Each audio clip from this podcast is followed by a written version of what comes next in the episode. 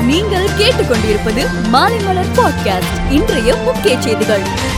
நகர்ப்புற உள்ளாட்சி தேர்தலில் காலை ஆறு மணி முதல் இரவு பத்து மணி வரை பிரச்சாரம் மேற்கொள்ளலாம் என தமிழ்நாடு மாநில தேர்தல் ஆணையம் தெரிவித்துள்ளது. கீழடியை சுற்றியுள்ள பகுதிகள் கங்கை கொண்ட சோழபுரம் மாளிகைமேடு பகுதிகளில் அகழ்வாய்வு பணிகளை முதலமைச்சர் மு ஸ்டாலின் தொடங்கி வைத்தார். திண்டுக்கல்லில் நடந்த அதிமுக வேட்பாளர்கள் அறிமுக கூட்டத்தில் பேசிய எடப்பாடி பழனிசாமி திமுக தலைவர் ஸ்டாலின் விளம்பரம் மூலம் ஆட்சியை நடத்தி கொண்டிருக்கிறார். தினசரி ஏதாவது ஒரு நிகழ்ச்சியில் பங்கேற்று அவரது முகத்தை காட்டிக்கொண்டு அது மறுநாள் புகைப்படம் மற்றும் செய்தியில் வந்தவுடன் தான் தொடர்ந்து மக்களுக்காக பாடுபடுவதாக கூறிக்கொள்கிறார். இதை தவிர அவர் சைக்கிள் ஓட்டுவதையும் உடற்பயிற்சி செய்வதையும் அவருடன் உதவியாளர்கள் ஓடி வருவதையும் விளம்பரம் படுத்தி வருகின்றனர். இது மக்களுக்கு தேவையா? இதனை சாதனையாக மு க ஸ்டாலின் கூறி வருகிறார். உண்மையில் மக்கள் நலனில் அக்கறை இல்லாத அரசாக திமுக செயல்பட்டு வருகிறது என விமர்சனம் செய்துள்ளார். திமுகவின் ஊழலை பாஜகவால் மட்டுமே தட்டி கேட்க முடியும் என்று தமிழக பாஜக தலைவர் கே அண்ணாமலை தெரிவித்துள்ளார்.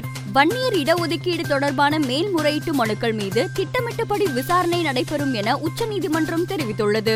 கிரிப்டோ கரன்சிக்கு தடை விதிப்பதா வேண்டாமா என உரிய ஆலோசனைக்கு பின் முடிவெடுக்கப்படும். கிரிப்டோ கரன்சி பரிமாற்றத்திற்கு வரி விதிப்பது அதை அங்கீகரிப்பதற்கு அர்த்தமாகாது. வரி விதிப்பது அரசின் உரிமை என மத்திய அமைச்சர் நிர்மலா சீதாராமன் குறிப்பிட்டுள்ளார். மாசி மாத பூஜைக்காக சபரிமலை ஐயப்பன் கோவில் நடை நாளை மாலை ஐந்து மணிக்கு திறக்கப்படுகிறது. கோவிலுக்கு செல்ல பதினைந்தாயிரம் பக்தர்கள் அனுமதிக்கப்படுவார்கள் என்று கோவில் நிர்வாகம் தெரிவித்துள்ளது. டாடா சன்ஸ் நிர்வாக தலைவராக தமிழகத்தை சேர்ந்த என். சந்திரசேகரன் மீண்டும் தேர்வு செய்யப்பட்டுள்ளார். கொரோனா தடுப்பூசி செலுத்த மறுப்பு தெரிவித்த இருநூத்தி நாற்பது அமெரிக்க கடற்படை வீரர்கள் பணி நீக்கம் செய்யப்பட்டுள்ளனர். விராட் கோலி ரோஹித் சர்மா தவான் ஆகியோர் வெஸ்ட் இண்டீஸ் அணிக்கு எதிரான கடைசி ஒருநாள் போட்டியில் சொதப்பினர். விராட் கோலி டக் அவுட்டாக ரோஹித் சர்மா பதிமூணு ரன்களிலும் தவான் பத்து ரன்களிலும் ஆட்டமிழந்தனர். ஆனால் ஸ்ரேயாஸ் ஐயர் ரிஷப் பண்ட் ஆகியோர் சிறப்பாக விளையாடினர். மேலும் செய்திகளுக்கு மாலைமலர் டாட் காமை பாருங்கள்.